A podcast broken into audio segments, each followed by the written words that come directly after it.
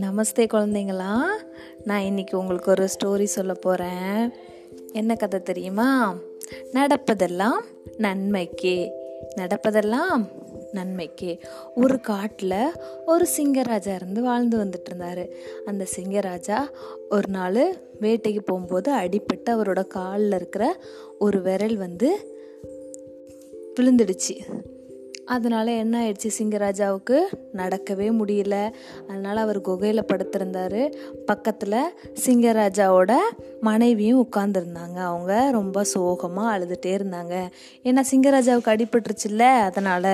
அதுக்கப்புறமா என்னாச்சு தெரியுமா? சிங்க சிங்கராஜாவை பார்க்க வந்த மற்ற எல்லா விலங்குகளும் வந்து வந்து சிங்கராஜாவை பார்த்தாங்க. பார்த்துட்டு